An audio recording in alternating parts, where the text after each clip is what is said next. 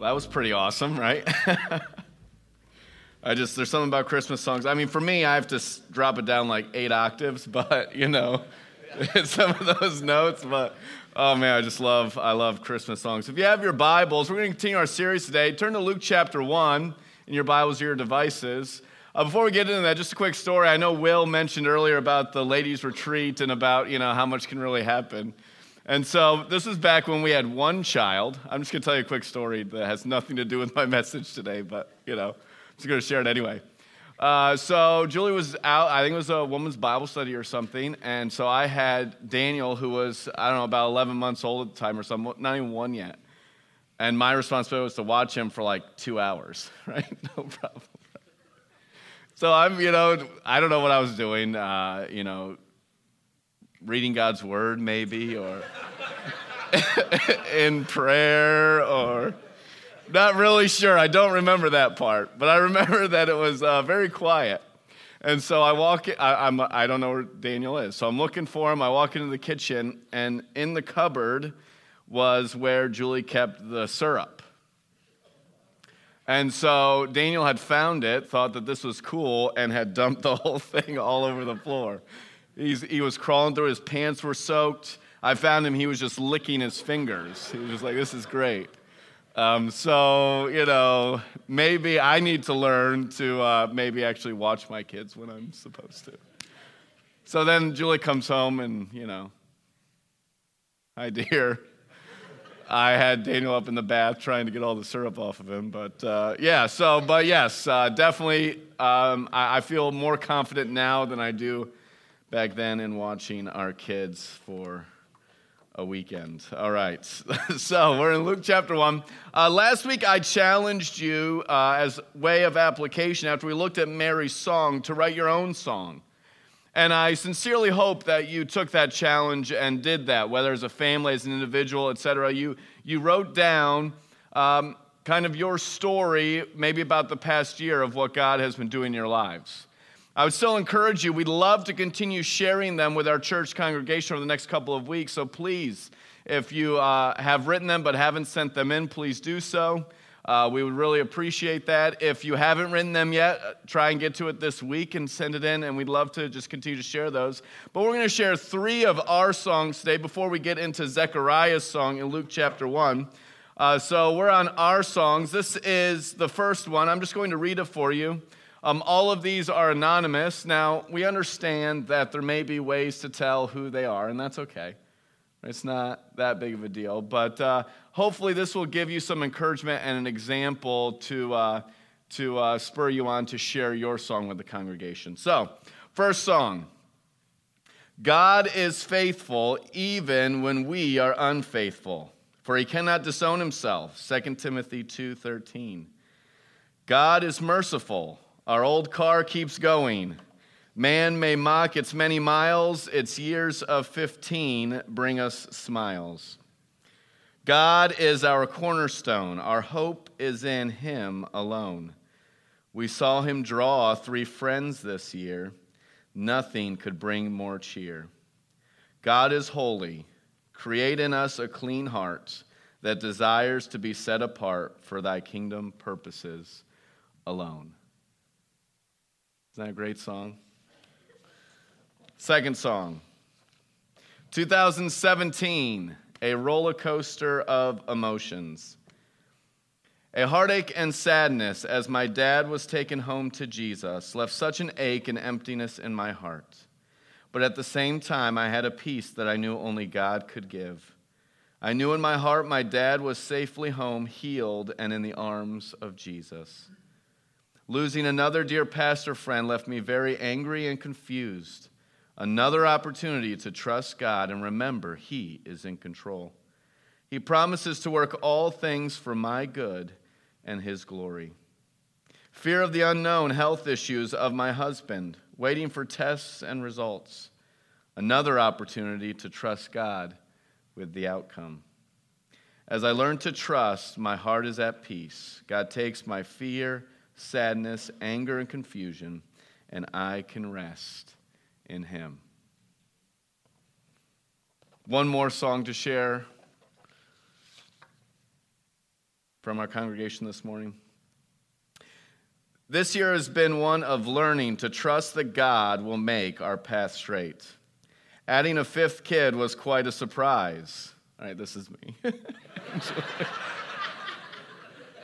Just throwing that out there. All right. I do need to give credit, most of the credit to Julie. She did most of this, so. Was, sorry. Probably like, oh, yeah, so, yeah, this is us. Okay, sorry. Desire for a different house or another car was surpassed when the broken furnace ate all our savings. God, in his faithfulness, kept our bank account black and provided for our wants in unexpected ways. Throughout it all, he gently reminded us to rejoice in his salvation and daily grace, to be content in how he reveals his plans and provisions for us, and to count our blessings, all five of them. He has been faithful and will continue to be.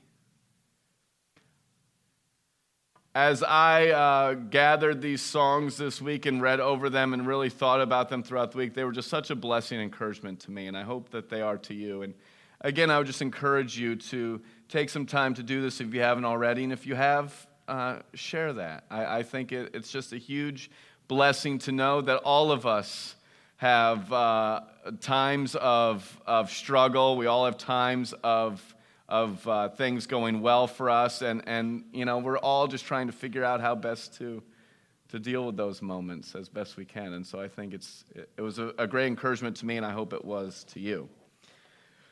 So, last week we looked at Mary's song. We're continuing our series, the Christmas playlist. We're looking at the songs of the season. So, we're back in Luke chapter 1, and this week we will be studying Zechariah's song.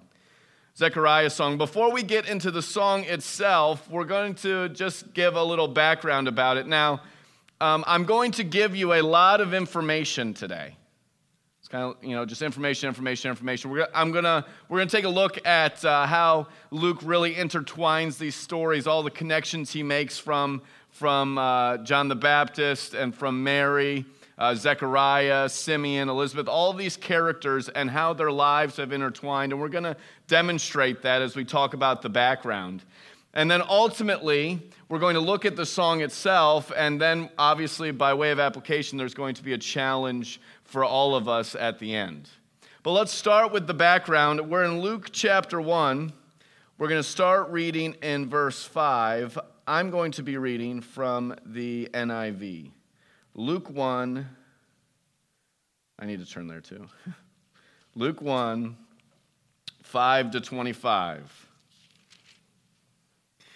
In the time of Herod, king of Judea, there was a priest named Zechariah who belonged to the priestly division of Abijah. His wife Elizabeth was also a descendant of Aaron. Both of them were upright in the sight of God, observing all the Lord's commandments and regulations blamelessly. But they had no children because Elizabeth was barren and they were both well along in years.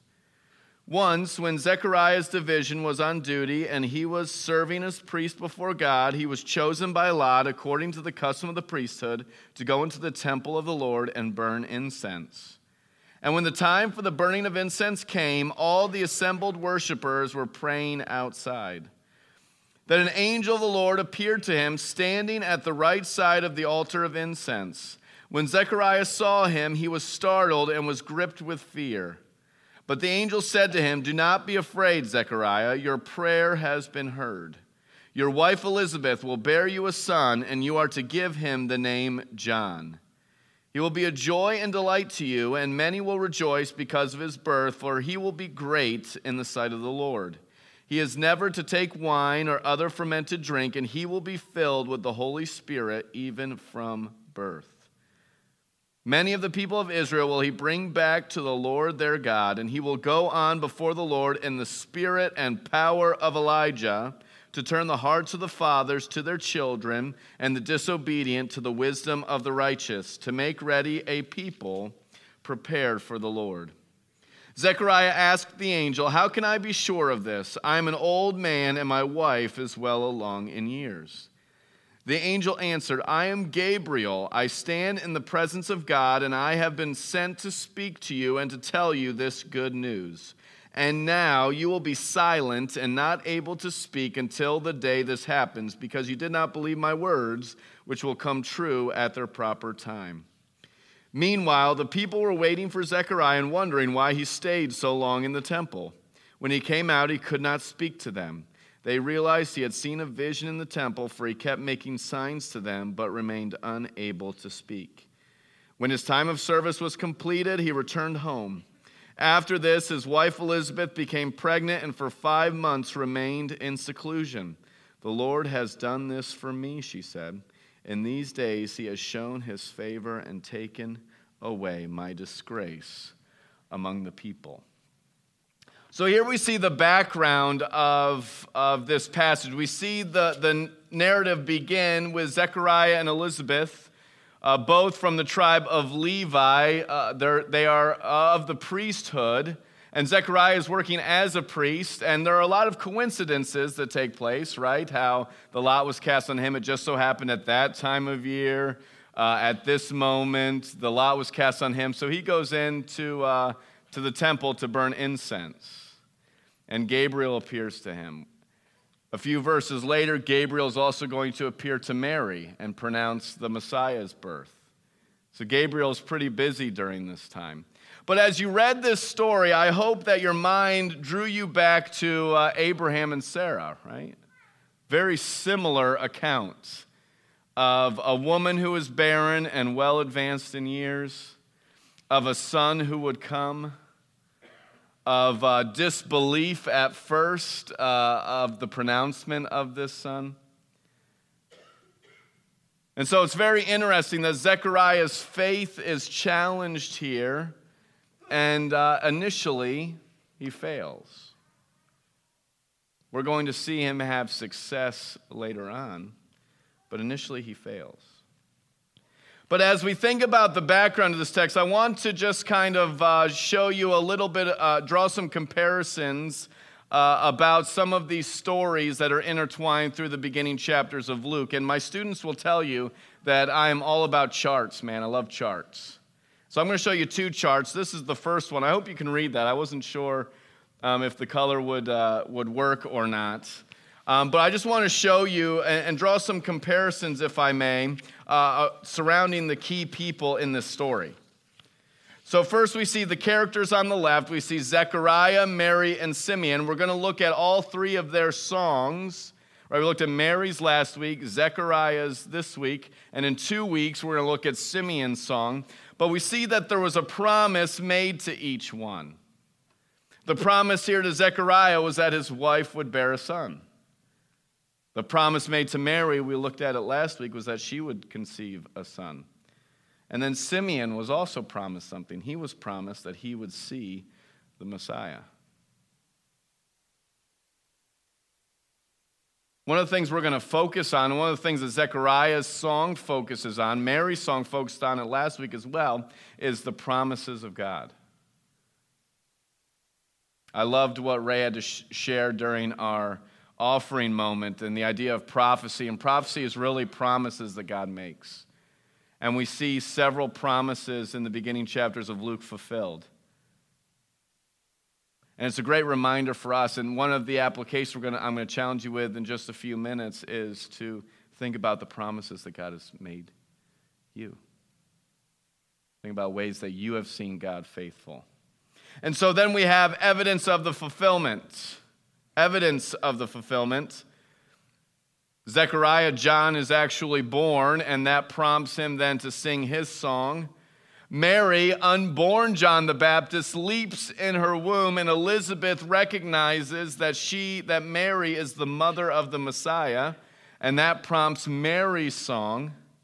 And then Simeon sees Jesus at the temple when he's brought for circumcision, and he responds with his song. So Luke does a masterful job at intertwining uh, these stories related around this time of year. Often, when we think about the Christmas story, we think about just uh, Jesus in the manger with the shepherds, etc. But there are a lot of lives here that are affected by Jesus' birth. There are a lot of lives affected and shared about in the beginning of Luke's gospel. Which is why I love this series that we've chosen so much. It gives us an opportunity to get a glimpse of not just Mary, Joseph, Jesus, but all of the other lives affected by the Christmas story as well. Zechariah, Elizabeth, John the Baptist. He was just John then. And then Simeon at the temple. And so that's a little bit about the background. We're going to skip ahead now to the occasion. We're going to read the account then that prompts Zechariah's song, which is John the Baptist's birth. I keep saying John the Baptist. John's birth. Wasn't John the Baptist yet. He's going to be. John, John's birth. So we're uh, skip ahead in Luke chapter 1 to verse 57. We're going to read verses 57 to, to 67. This is the text right before uh, Zechariah's song. And uh, notice as we read this, I want us to begin thinking about a comparison. What we're going to do is we're going to look at uh, John's story of his birth and Jesus' story of his birth, and there's a lot of connections to be made. Again, I know I'm going to give you a lot of information, and then we're going to get into the, the heart of the, the song itself. And I know that this might be a lot, but I just want you to stay with me, please. Please. Uh, verse 57 to 67, Luke chapter 1. When it was time for Elizabeth to have her baby, she gave birth to a son. Her neighbors and relatives heard that the Lord had shown her great mercy, and they shared her joy. On the eighth day, they came to circumcise the child, and they were going to name him after his father Zechariah. But his mother spoke up and said, No, he is to be called John. They said to her, There is no one among your relatives who has that name. Then they made signs to his father to find out what he would like to name the child. He asked for a writing tablet, and to everyone's astonishment, he wrote, His name is John.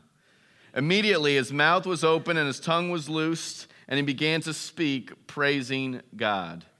The neighbors were all filled with awe, and throughout the hill country of Judea, people were talking about all these things. Everyone who heard this wondered about it, asking, What then is this child going to be? For the Lord's hand was with him. His father Zechariah was filled with the Holy Spirit and prophesied. And then he goes into his song. But a couple of things to note. First of all, uh, the naming of him. There are many people around who want to give their input about what the name should be. They want it uh, to be a family name. That's a pretty typical thing in families today. I know for our kids, each of their middle names is after a grandparent, and then Amber, because we started running out of grandparents, was, uh, was named after my wife's mother his middle name. And so we try to keep names in the family. And so that's exactly what uh, Zechariah and Elizabeth's relatives thought. So, wow, you got to keep the name in the family. Elizabeth says his name is John. And basically, everyone around is like, uh, Are you sure? Let's go ask Zechariah, see what he thinks.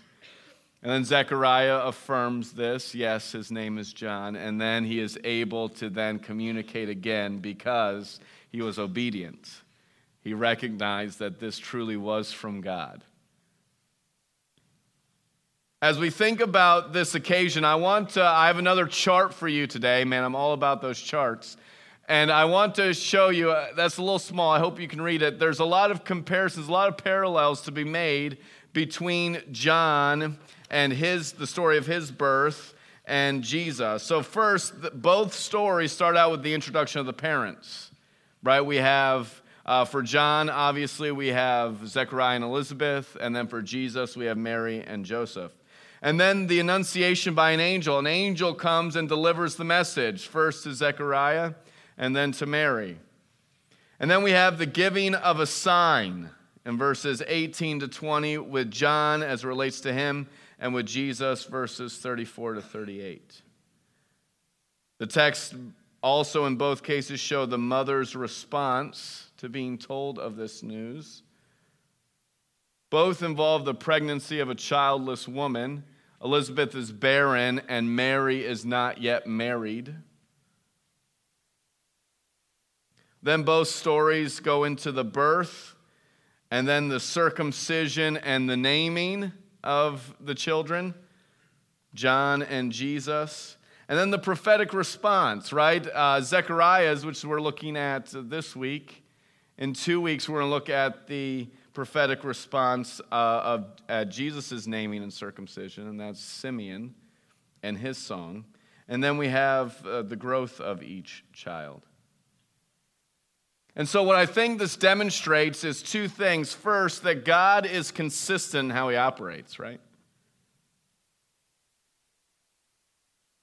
The second thing I think this shows us is that these two men are going to be very significant. Now, obviously, John recognizes that Jesus is far more significant than he is. But John has a very, very important role as it relates to Messiah. We're going to look at in just a few minutes as we get into Zechariah's song. The second half of it is Zechariah prophesying about that role. And so we're going to look back at some passages in the Old Testament and look at uh, what John's role is going to be.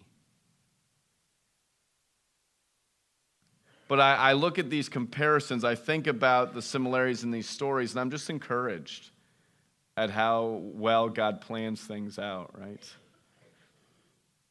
There are times in my life where, you know, I wonder, God, what's going on? What are you doing? But I hope this is encouragement to you that God definitely has a plan. He knows what He's doing. And we could take great comfort in that. So now we've come to, as I like to call it, the meat of the potato. Uh, we are now at the point where we're going to examine uh, more in depth now Zechariah's song. I think my sixth grade teacher, Mr. Gopp, said meat of the potato. I don't know. Is that an old expression? Anyway. All right. my students act like they've never heard it. All right, so now we're going to get into the song itself. Luke chapter 1, verses 67 to 79. Uh, we already read the introductory verse, but let me read it again. His father Zechariah was filled with the Holy Spirit and prophesied. So now we're into Zechariah's song. Praise be to the Lord, the God of Israel, because he has come and has redeemed his people. He has raised up a horn of salvation for us in the house of his servant David, as he said through his holy prophets of long ago.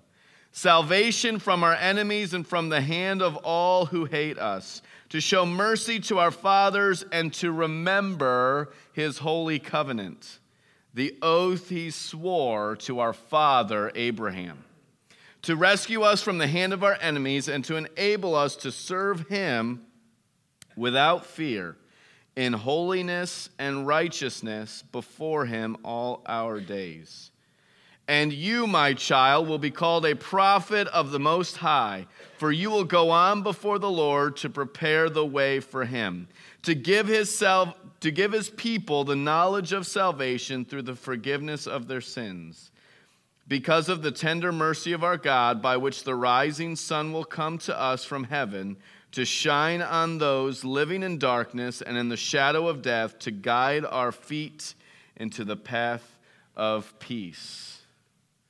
Then, as we mentioned before, verse 80 gives us uh, just a brief glimpse into John's growing up. It says, And the child grew and became strong in spirit, and he lived in the desert until he appeared publicly to Israel. So here we have Zechariah's song. So we're going to look at it in three parts. Zechariah's song, three parts. Um, two things that uh, Zechariah's song focuses on it focuses on uh, God's messianic deliverance, and then it focuses on John's significant role in that deliverance. Right, two part, two uh, halves to the song. We're going to break up the first half into two separate parts because I think that that will um, help enable us to better understand it. So, part one in Zechariah's song, verses 68 to 73, is God's plan. God's plan. Just as we saw with Mary's song, Zechariah references the Old Testament a number of times. And we're going to look at those references in just a second. We're going to be turning uh, throughout our, our, our Bibles today. But I want to first start with the, the recognition of the Holy Spirit. We see the Holy Spirit active throughout the first parts of, of this book in this Christmas, in these Christmas accounts. We see the Holy Spirit affect John when, the, when John leaps in his mother's womb. We see the Holy Spirit come upon Elizabeth to make her declaration. We see the Holy Spirit uh, come upon uh, Mary at the conception of Jesus. And here we see, right before Zechariah begins his song, we also see that the Holy Spirit uh, comes upon him as well.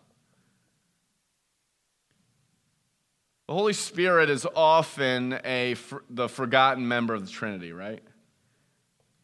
I, at least for me, I think a lot about the Son and, and what Jesus accomplished for us on the cross and through the empty tomb.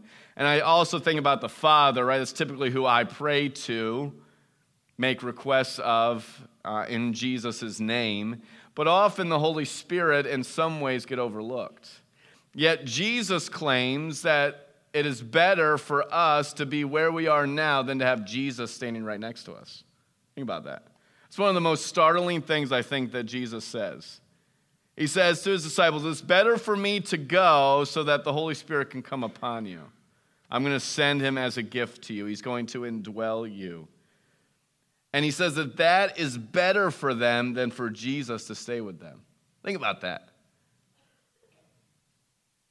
You and I are in a better circumstance to fulfill God's purpose for our lives than the disciples who walked with Jesus were.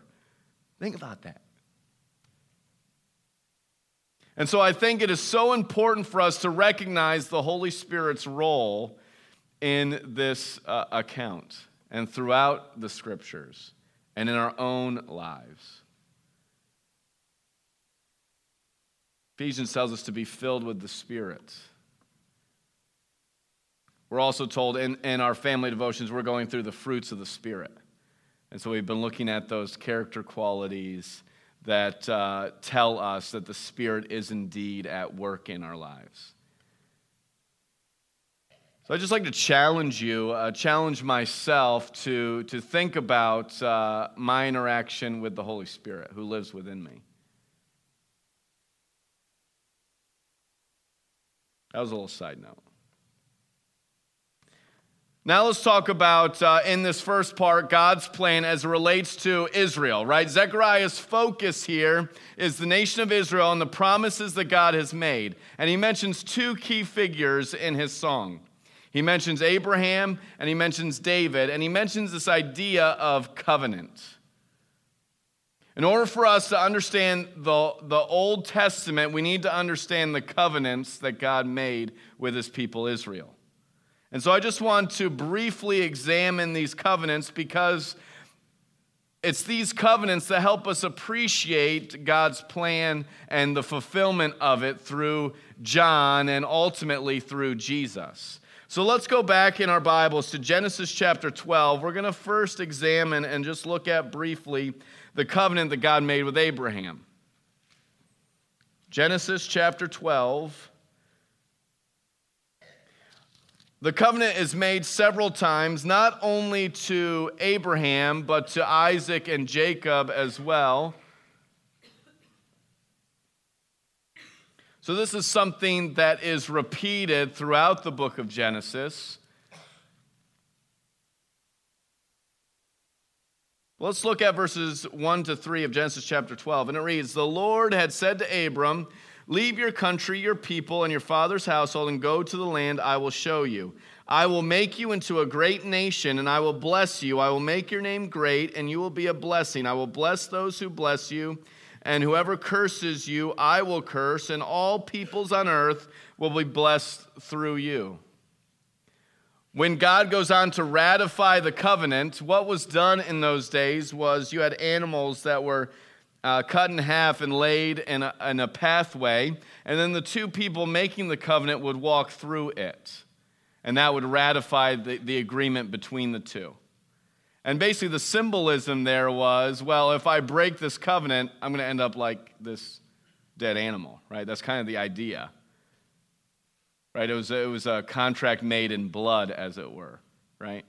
And so you pass through. But when God makes this covenant with Abraham, he puts Abraham to sleep and he comes down in the form of a flaming pot and passes through the animals himself. Which basically tells us that Abraham has nothing to do with this covenant. It's for him, but Abraham has to do nothing to keep this covenant. God has promised it to him. It is absolute, it is unconditional. And, and God promises Abram here three things. He promises him a land that he will show him. He promises that he will turn Abram, an old man with an old barren wife, into a great nation. Right? He would give him great uh, uh, uh, descendants. And then he promises him blessing. He says, I will bless those who bless you and curse those who curse you. And notice the last part he says, and all peoples on earth will be blessed through you.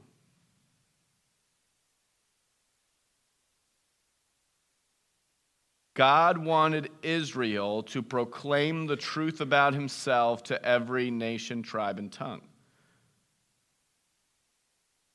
But ultimately, the fulfillment of every nation being blessed through Abraham comes with Messiah. And that's what Zechariah is touching on. He says, God, you promised Abraham this covenant all of these years ago, and now we are at the time where Messiah has come. The fulfillment of this prophecy is here. And he is the one who is going to take up this promise and fulfill it. And certainly, all nations of the earth are blessed through what Jesus accomplished on the cross. So God makes this covenant with Abraham so long ago. And now Zechariah recognizes what a moment he is living in because he gets to experience this firsthand.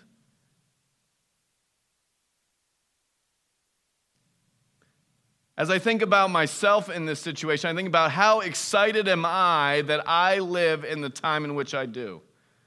How excited are you that you get to live in the time in which you do, where we know the truth that Christ has come, He has died and risen again, He has ascended to the Father, and He could come back any second? What a great time for us to be living in. And how we've seen God throughout Scripture, throughout history, keep His promises made these promises to Abraham so long ago. Zechariah also in his song mentions David. Turn to 2 Samuel chapter 7. God makes a covenant not only with Abraham, but with David as well in 2 Samuel chapter 7.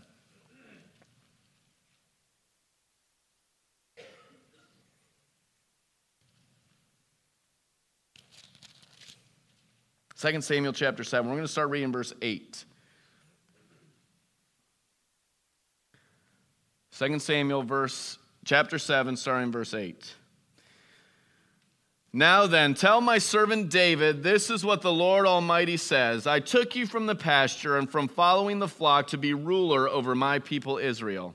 I have been with you wherever you have gone, and I have cut off all your enemies from before you. Now I will make your name great, like the names of the greatest men of the earth. And I will provide a place for my people Israel and will plant them so that they can have a home of their own and no longer be disturbed.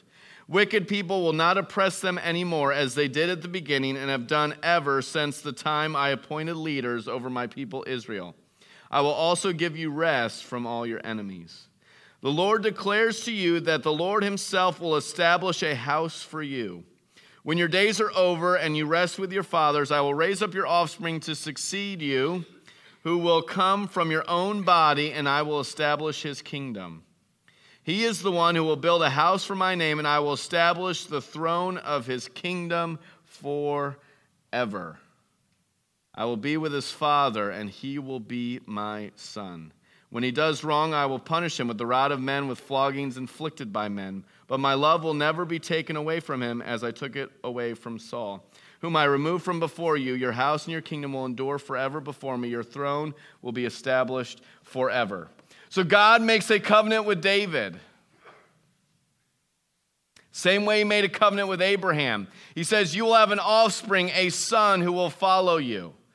That's Solomon. And when it talks about uh, him doing wrong, that's Solomon, right? And he's punished for it.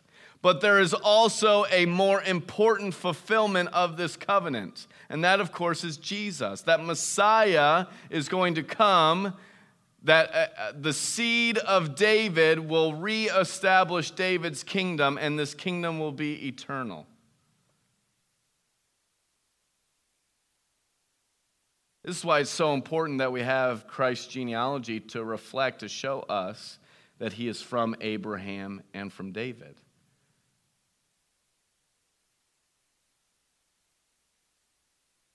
And so, Zechariah, as he sees his son being born, he recognizes the fact that Messiah is about to also come. Mary's been staying at his house, right? We don't get really a, a glimpse into what that was like, but Mary came to stay with Elizabeth. And so Zechariah has been around Mary for months now. Elizabeth's six months pregnant when Mary comes, and now John is being born. So Zechariah has also been with Mary and talked with her. So he recognizes that, that all of the promises that God has made are coming to fruition. They are happening right in front of their eyes. And his only response is he says, Blessed. It really means praise, the idea of praise Thank God that He has a plan and He is fulfilling His promises. Promises that He made centuries ago.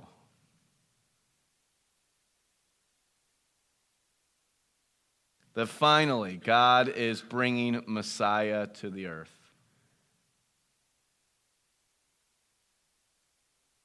So, part one is God's plan. We, and, and we could spend hours looking at uh, prophecies concerning Jesus, uh, all of the things that are fulfilled through Christ. It was mentioned before, all of the prophecies, hundreds of prophecies about Jesus that were fulfilled.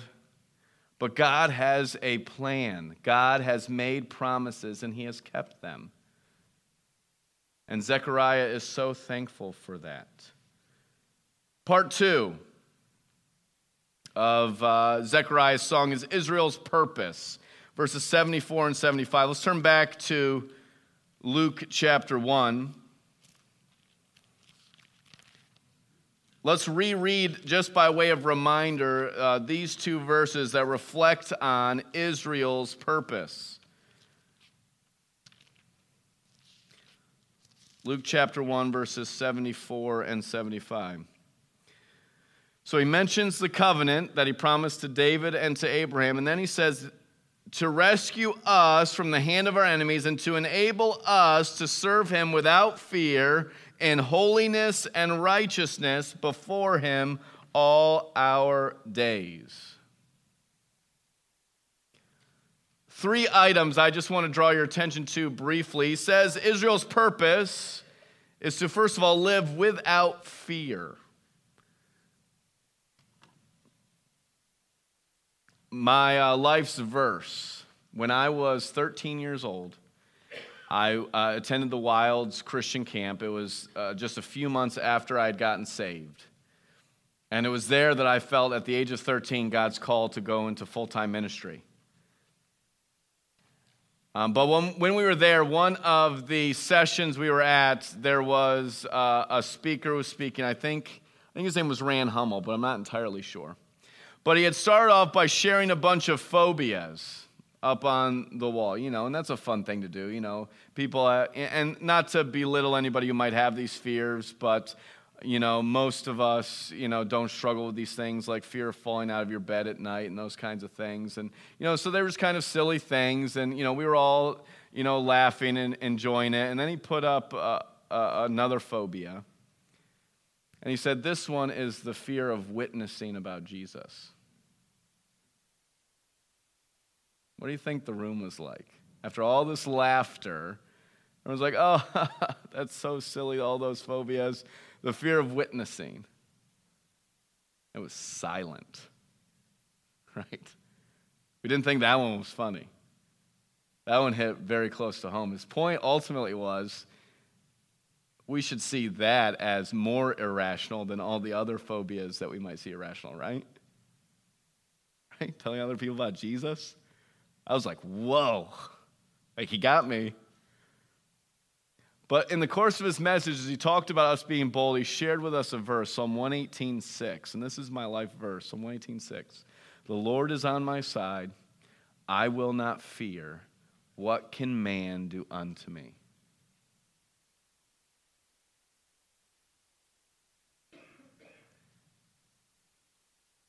We do not have to be afraid to serve Jesus. We do not have to be afraid to tell others about him.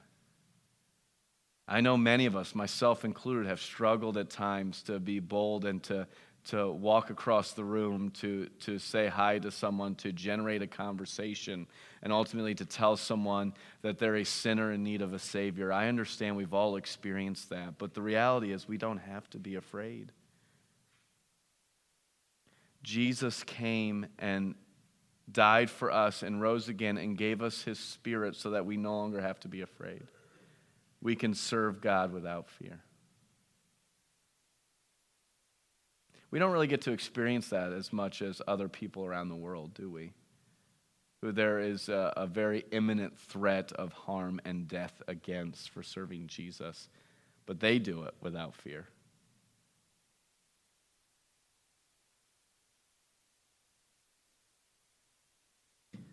So, the first way, Israel's purpose when it comes to serving God, he says, now we can serve him without fear. And then he says, in holiness and righteousness. In holiness and righteousness. How you and I view our sin matters.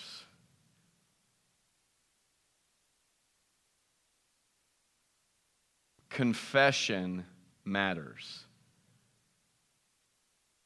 Attempting uh, through the Spirit's power to remove sin from our lives is incredibly important. I have this conversation a lot with my students that if we, all of us, truly understood the weight and gravity of our sin and the fact that all sin damages our fellowship with God and that we need to confess it in order for us to feel uh, back and connected with God again, why don't we see our sin as that bad? And why don't we practice confession on a regular basis?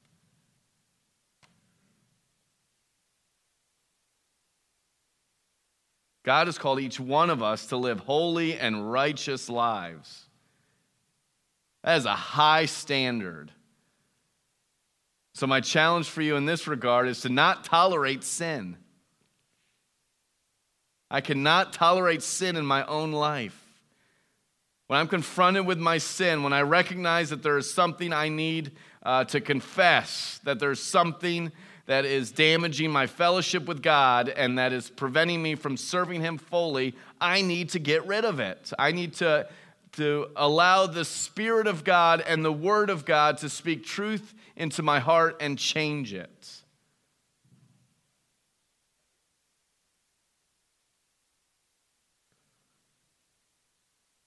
Are you broken by your sin?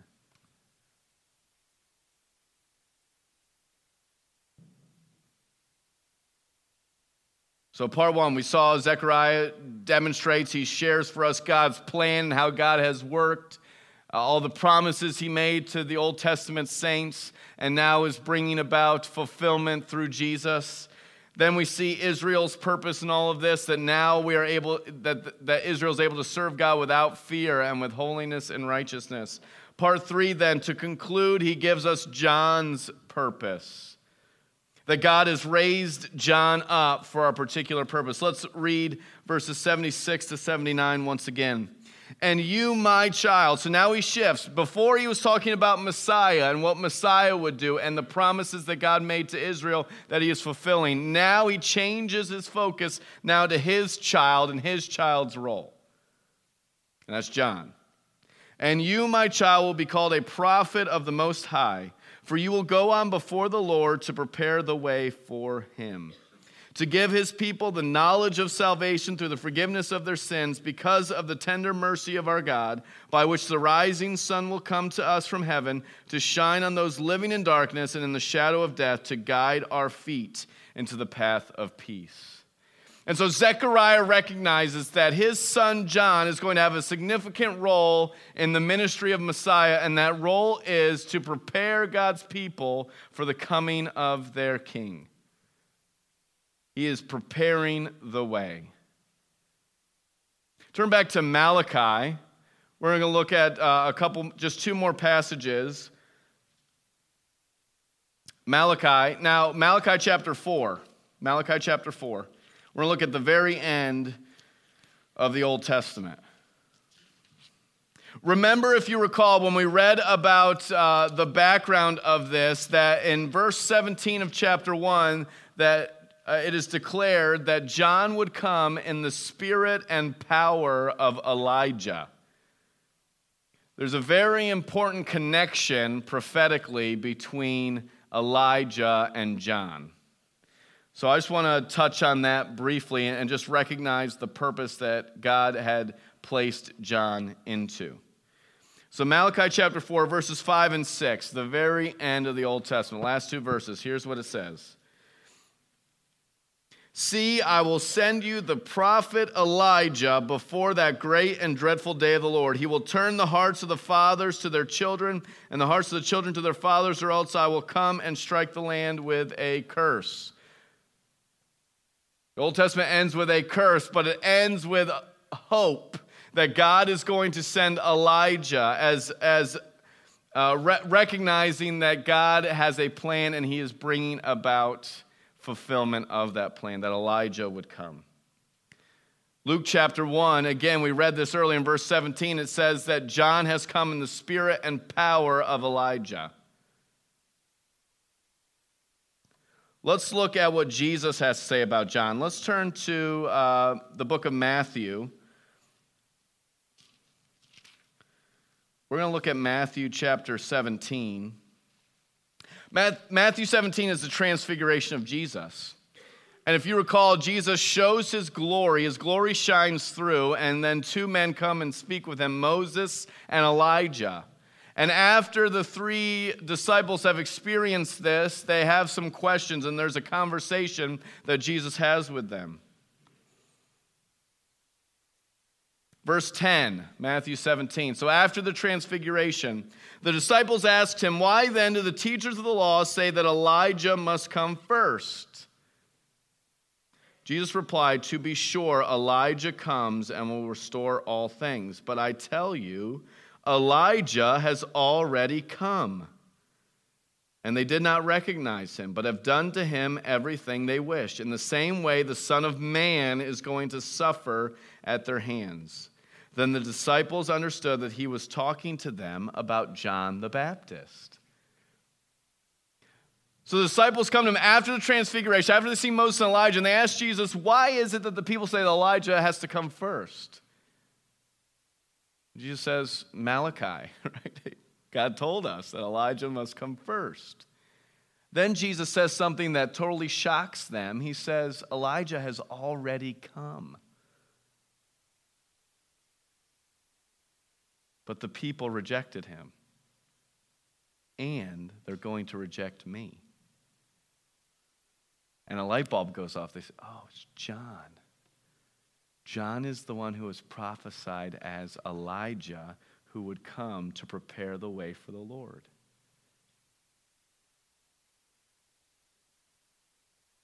As I studied this passage, I, I, I, found myself with a new appreciation of how important John the Baptist is and the role that he has. And then I'm challenged by I need to live like John lives. I need to be bold in my faith. I need to be willing to share to prepare people for Christ's coming.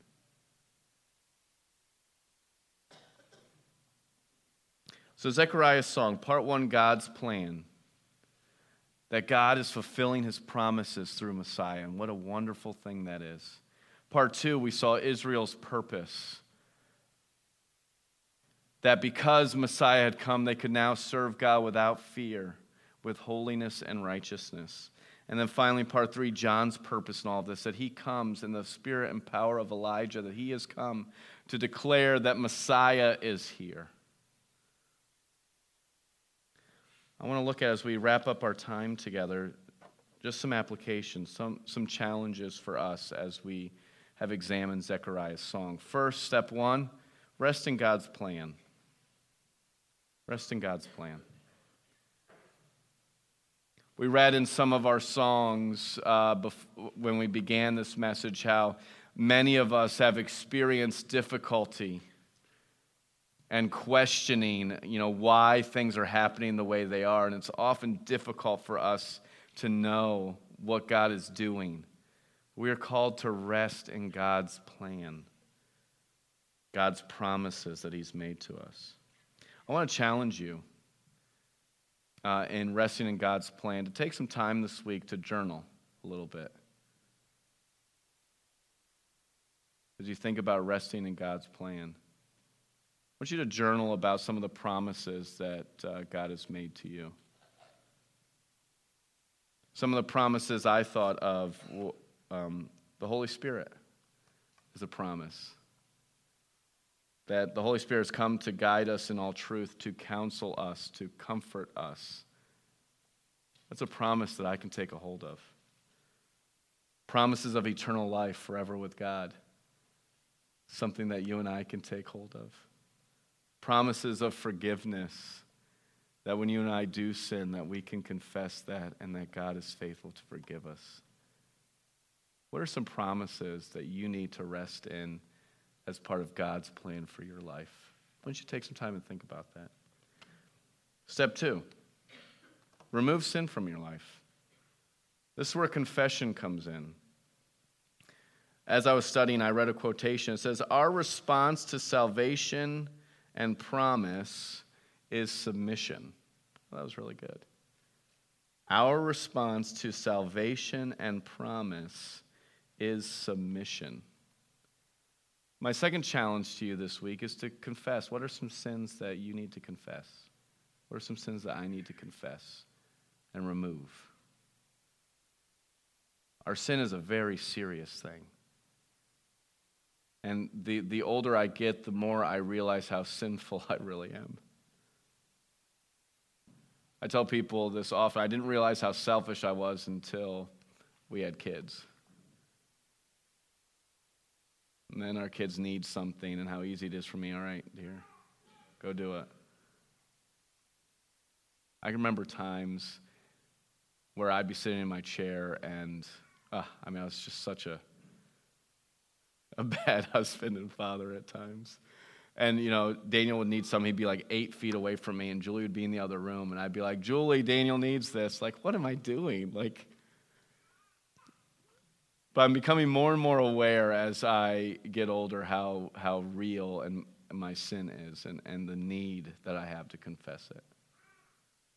And I hope that you'll take some time to really analyze and think about what are some sins in my life that I need to remove so that I can live without fear with holiness and righteousness. And then step three rely on God to accomplish his purpose for your life.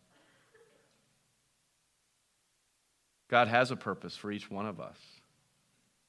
I love Ephesians 2:10. It's one of my favorite verses in all the Bible. 2, 8, and 9 we're very familiar with. For by grace we've been saved through faith, not of ourselves as the gift of God, not by works so no one can boast. For we are his workmanship, created in Christ Jesus for good works, which he prepared in advance for us to do. Whoa. God has a plan for us.